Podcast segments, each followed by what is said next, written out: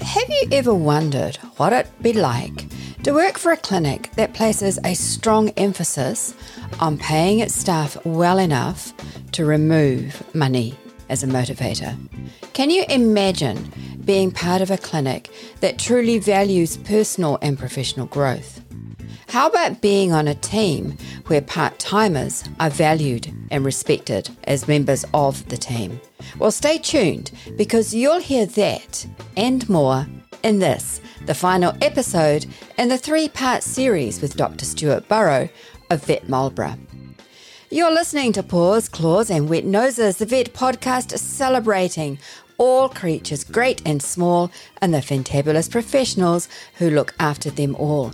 Paws, Claws, Wet Noses is powered by Vet Staff, New Zealand's only specialist recruitment agency dedicated to helping veterinary professionals find jobs that they're excited about going to on Monday mornings. vetstaff.co.nz. Welcome to episode 137. I'm your show host, Julie South. Today, we had the final episode with Dr. Stuart Burrough, companion animal veterinarian and owner of Vet Marlborough, where we talk about the veterinary shortage and the strategies Vet Marlborough have implemented to help mitigate those shortages. In the last two episodes, Dr. Stuart has shared a different guiding principle that ensures Vet Marlborough is a great place to work and demonstrates that clinic as a people first employer. Today, he shares another of his guiding principles. This one of paying people well enough so that money is taken off the table as a motivator. He also shares the mindset shifts he thinks are necessary and needed in veterinary business today for people to thrive so they can bring their best selves to work. We answer the question what difference does training people really make, and is it a cost or an investment? As I always recommend you do with series, start at the beginning, the first episode, to give you context and especially to hear, in this case, Dr. Stuart's other two guiding principles. You're looking for episodes 135 and 136. Both of those will give you the background for today's show and a much better insight into the life at Vet Marlborough, which is located in Blenheim at the top of the South Island, New Zealand. If you're a small animal veterinarian and you're looking for a change of pace, a change of scene, then especially listen to all three episodes with a view as to what it may, might be like for you to be working on Dr. Burrough's team. The vet staff team is privileged to be working with Dr. Burrough and Catherine at Vet Marlborough to find them their next small animal veterinarian. To thrive in this clinic, you'll be a veterinarian who's into providing best practice standards of care, being part of a team where everyone's supported to bring their best selves to work each day, someone who wants to grow personally and professionally, and who believes in utilizing the professional skills of vet nurses in every way possible. If that sounds like you and you'd like to know more, then please get in touch with either Isobel or myself at vetstaff.co.nz to have a preliminary confidential chat. As a quick recap for the last two episodes, in the first episode, Dr. Burrough has talked about his passion for innovation and medical advancements. And in the second episode, the steps he put into place to ensure all vet Marlborough nurses are utilised to their fullest potential. And today's conversation picks up where I ask him about the skills he discovered he needed but wasn't taught while studying at Massey for his veterinary degree.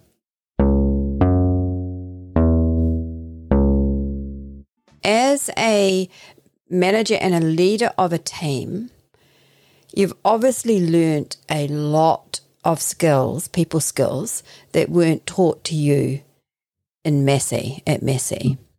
That's right. What That's sure. what has been the most interesting you can take that how you want. The most interesting people people lesson skill that you have now that you may not have had then. Yeah, I, I think probably understanding about different personality types, and there's so many sort of different classification systems, whether you use Myers Briggs or, you know, the colors or the animals models or whatever. But I think initially when you have a relatively small team, you tend to recruit people that are like you. And, you know, it's, it's natural that we are attracted to people that are, are like ourselves and that, you know, works to agree. It, it, it, it makes it relatively easy because you all get along because you all think the same. But as you grow, you tend to develop greater diversity of, of your people and and that can have its challenges but it, the positive side is is that it brings in greater diversity of, of thought and and people that have different ideas to your own and look at things in a different way. And that can be very refreshing. It can be challenging but coming with that is the need to develop an understanding that not everybody is like you and different personality types have their strengths and weaknesses and there are different ways to communicate with them to get the best from them. So i think that's been one of the most valuable things that we've we've looked at is understanding those personality types both in terms of how you manage your staff but it's also understanding how you communicate with your clients as well. You know, the people that want all the all the technical information from others that that just you know tell me what what's bottom line and get on with it sort of thing. So yeah, I think that's been a a, a valuable part of un- understanding people and and how they tick and, and and why they are different from you. Talking about different people, we're in the the throes, the middle. Hopefully, we're coming through the end of it, but I don't know, of a, a global veterinary shortage. That's for sure. Yes. Do you have any? Why? Okay, I'm going to throw. Why do you? How do you think we've got to this position? And then, how do you think we can get out of it?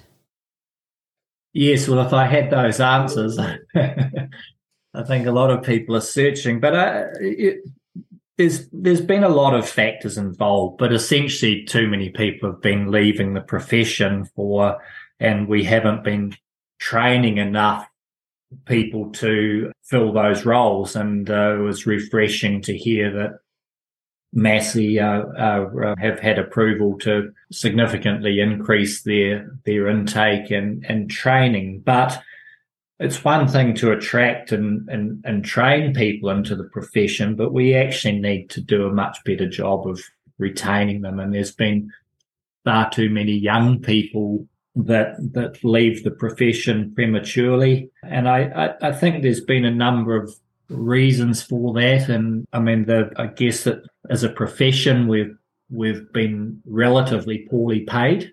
Part of that is that we undervalue ourselves, and then we practices, you know, compete with one another on on price, and it's you know it's a race to the bottom. So that hasn't helped, along with you know the long hours that are expected and and sometimes you know poor employment conditions and poor employers that don't value and look after their staff or and don't uh, you know to have good induction programs and support and training for new graduates and and so on.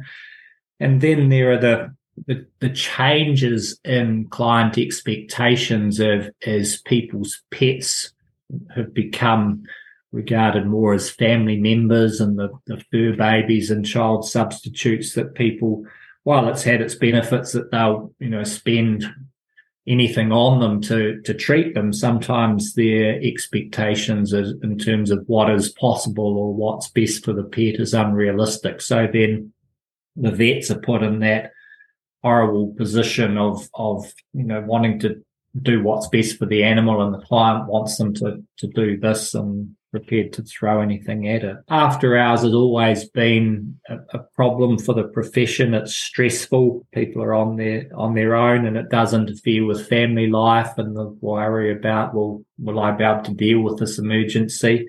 I mean, it's been alleviated in the larger centres with specialised after hours clinics, but in a place the size of Blenheim, it's it's not feasible or economic to to have a dedicated after hours centre. I mean, we have discussed with the veterinary council, you know, the opportunities and and they consider that the likes of an hour and a half drive over to Nelson would is not unrealistic when you look at what's happening in the medical field. But for us at the moment to expect a client to drive over the Whangamoa Hill on a frosty winter's night to Nelson would seem untenable. But I mean, uh, we we have addressed that with running a shared after hours service with another mixed practice, so it's enabled us to have shared rosters with both a large animal roster and a companion animal roster separately because it's very stressful for vets if they're working in an area in an emergency that they're not used to practicing in regularly. And we have introduced a, a, an after hours triage service so that our after hours calls are actually answered by trained vet nurses working out of the Auckland After Hours Centre, and they triage the calls and and deal with those initially, and just pass on the genuine emergencies to our on-call vets. So. So that's been a big help. I'm, I'm pleased also getting back to the, the training side of it, where until recently, Massey has selected just based on academic performance. And and that has been simple because it's it, it can't easily be challenged. There's a you know there's a mark, and above that you get in, and below it you don't. But that doesn't always select the people that are most suited to career as a, a veterinarian and the demands of it and the the, the personality characteristics and resilience and so on that's necessary to cope with all those things that, that are thrown at you in the day-to-day life of a vet. So I am pleased to see that there is a move towards interview and, and selecting people that are hopefully going to be more suitable to, to that career. So I think that's an important step to recognize that you need more than just academic ability to be a good vet and cope with the, the pressures that, that do come with the career. One thing I would like to see is there are I this is life according to Julie. There are right now the majority of veterinarians in New Zealand are female. And because women have babies, it means that there will be a point in their professional life if they want to be a mum where they need to step back, be a mum.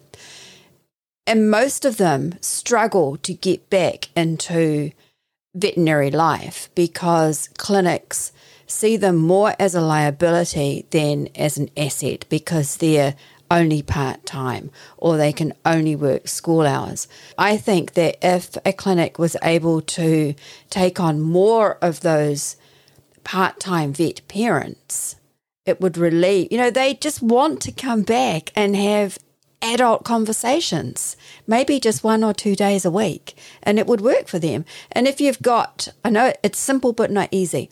If you have five, five vet, part time vet parents working in a clinic, that's like another one person mm. or, or two mm. people, and it will help relieve the, the shortage, the pressure in clinic, and it will allow those highly skilled professionals to, to stay and work and contribute meaningfully the way they've been trained. Mm.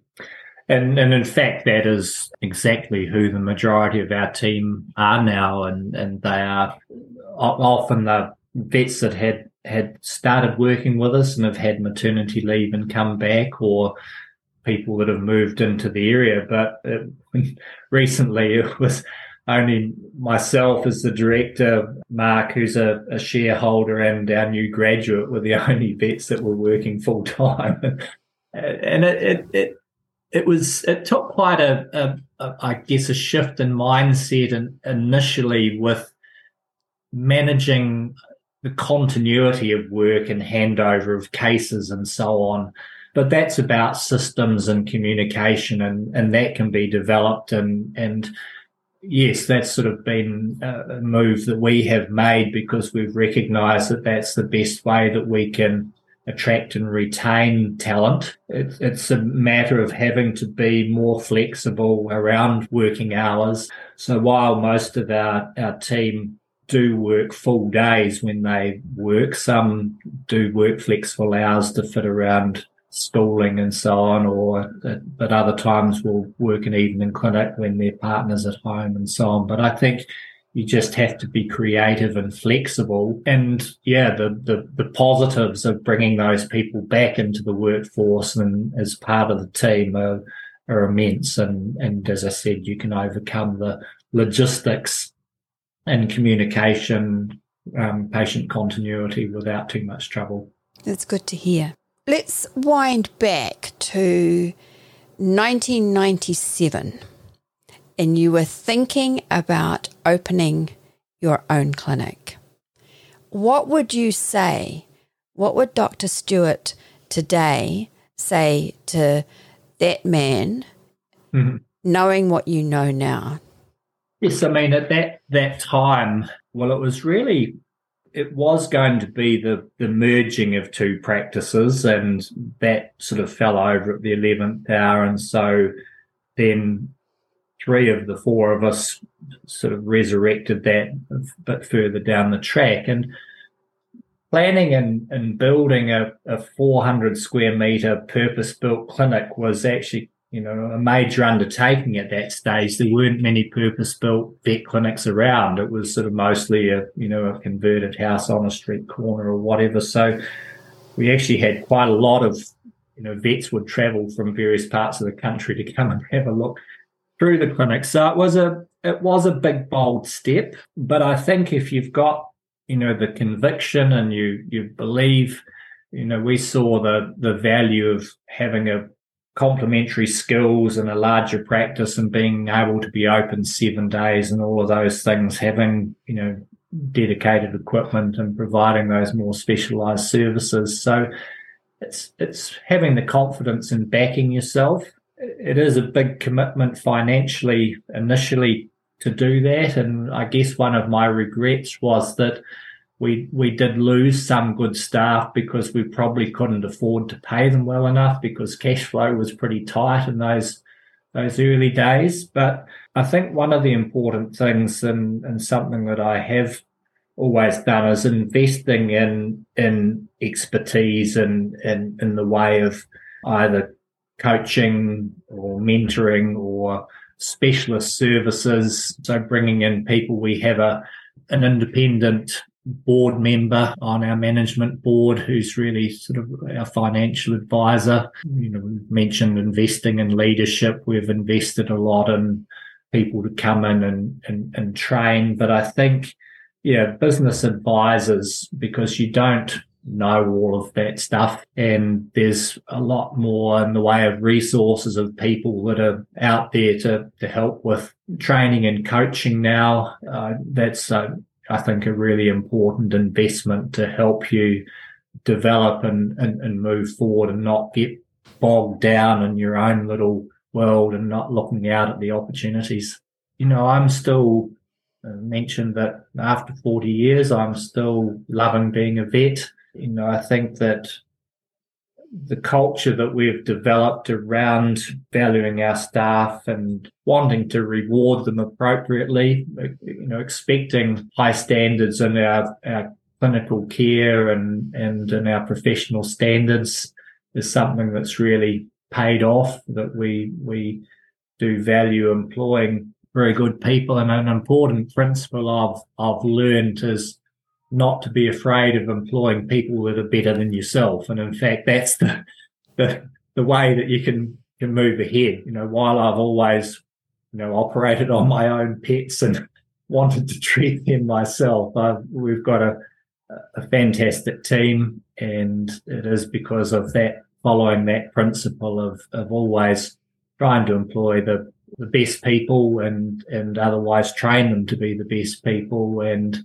being surrounded by those people makes for a, a, much stronger team. Somebody said to me once years ago, we were talking about training your team, and they said to me, But what if I train them? What if I spend money and I train them and they leave? Or what if you don't and they stay? yeah, no, exactly. And I, I had a conversation with a another practice owner recently who was asking us about the the Lincoln program, the the lead to succeed that we were doing, which is, you know, it, it, it's not cheap. It's a, a three year program and there's a lot involved in it. And he, he was struggling. He was keen, but his business partner, you know, saw the, the dollars and said, Oh, but we can't afford to, to spend that. And I just said to him, look, you can't afford not to spend that money for the value and the benefit that you will bring back to your practice. You know, it's an investment. It's not a cost. And that's how I've always seen training and development as it's an investment in the future. And sure, people may move on, but if you if if you don't train them, then you know, the, as you say, they they they may stay, or you're just not going to get the value. And um, even if you do spend money on training them, and they do move on, you've had value from them in the time, and uh, I think they will will value and appreciate that. And the same token that we employ people that other people have, have invested in training. But for the organisation and, and moving forward, people need a career path. They need and want to, you know, to invest in their their future and their training and development. And I see that as an important responsibility of being an employer. We are working with quite a few vet, mostly vets at the moment, who none of them are in your part of the world, unfortunately, who are looking to to move on because they don't believe that their employer wants to invest in them. They, you know, they've reached, they've got to the end of their road now, and they need more training. They want more training. They're ready to give it a go, but every time they ask, they get a big fat no. Mm. Yeah. Mm. So they're, and unfortunately, it means that those clinics are going to lose amazing mm. people for a, yeah. for the for a sake of a few thousand bucks. Yeah. Well, it's not just the money value either. I mean, I think if people are, uh, my belief is that you pay well people well enough that money is taken off the table as a motivator, and then it's all those in, intrinsic motivators and and things like investing in people, having a career path, having some autonomy. Those are the things that are important. Yeah, it, it's sad that employers may not necessarily see that. And, and if somebody reaches a, a plateau and they don't see that they're developing or learning more, then yeah, it's a common reason for them to want to move on.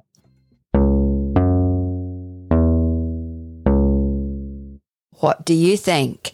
Is this the type of clinic you'd like to be on? If so, please get in touch with either Isobel or me, Julie, at vetstaff.co.nz. I'll put the contact, our contact information in the show notes page where you're listening to this episode. So scroll down on whichever app you're at and it should be there.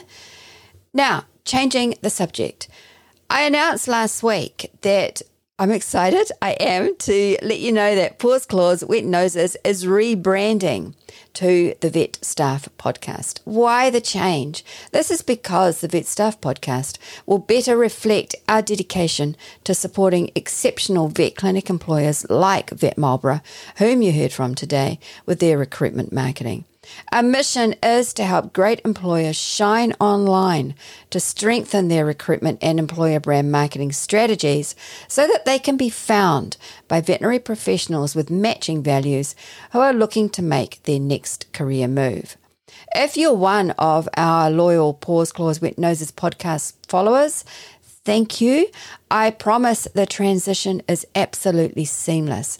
And that's because the RSS podcast feed remains the same. So new episodes will just continue to appear in your podcast feed like they do right now.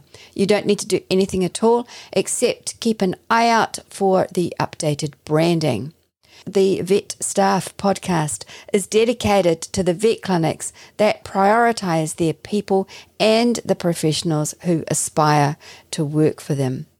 The other announcement that I made last week and am thrilled to do do so again this week is to introduce our exciting new leadership and personal development program designed exclusively for nurses, for vet nurses.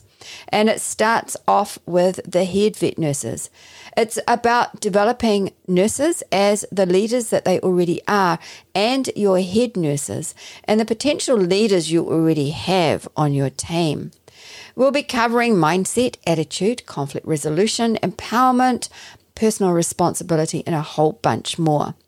Tania from VetStaff has already been working one on one in clinic with nurses. This is one of the things that we offer all our vets and nurses when we find when they find their next job with VetStaff. And the feedback that we've received, that we've got, that we've been having, receiving has been amazing.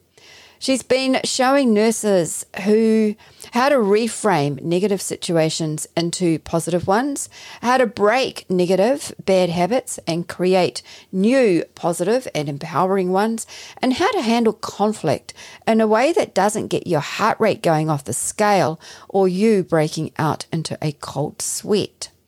Leading the program is Tania Bruce. Back in the day, she worked as a head ortho vet nurse in a small animal clinic. She requalified to become a life coach and is now on the vet staff's team, working alongside clinics, helping them develop their employer brand so they can shine online. I'll be working alongside Tania, so you'll benefit from my experience as well, which is a life and business coach and the employer brand marketer. Both of us are ready to guide your nursing team so your clinic can start shining online as a clinic that's a great place to work. To find out more, you can get hold of me at julie at vetstaff.co.nz. And then finally, have you checked out the Revive Your Drive two minute videos designed to help you and your team zhuzh up your mental health? There's a whole stack of video shorts, just two minutes. They're Revive Your Drive videos. They are bite sized tips on managing conflict in the workplace, prioritizing workloads, and how to achieve work life balance or work life blend, and a whole bunch more. You can find them at vetclinicjobs.com forward slash resources. And remember also, if you'd like your clinic to shine online because you're a good employer, like Dr. Stuart Burrough has talked about with Vet Marlborough, then please get in touch with me. I know I've given you a lot of information today. You can find all the links and email addresses I've mentioned in the episode notes wherever you're listening to this podcast. Thank you for listening right to the end. I really do appreciate that you've spent the last 30 minutes or so of your life with me. Thank you. I love it when I hear from listeners, so please feel that you can email me anytime with feedback and or critique. This is Julie South signing off and inviting you to go out there and be the most fantabulous version of you you can be. Kia kaha, ka kite anu. God bless. Paws, Claws and Wet Noses is sponsored by VetStaff. If you've never heard of VetStaff, it's New Zealand's only full service recruitment agency 100% dedicated to the veterinary sector. VetStaff has been around since 2015 and works nationwide, from Cape Reinga to the Bluff and everywhere in between. As well as helping Kiwis, VetStaff also helps overseas qualified veterinarians find work in Aotearoa, New Zealand. vetstaff.co.nz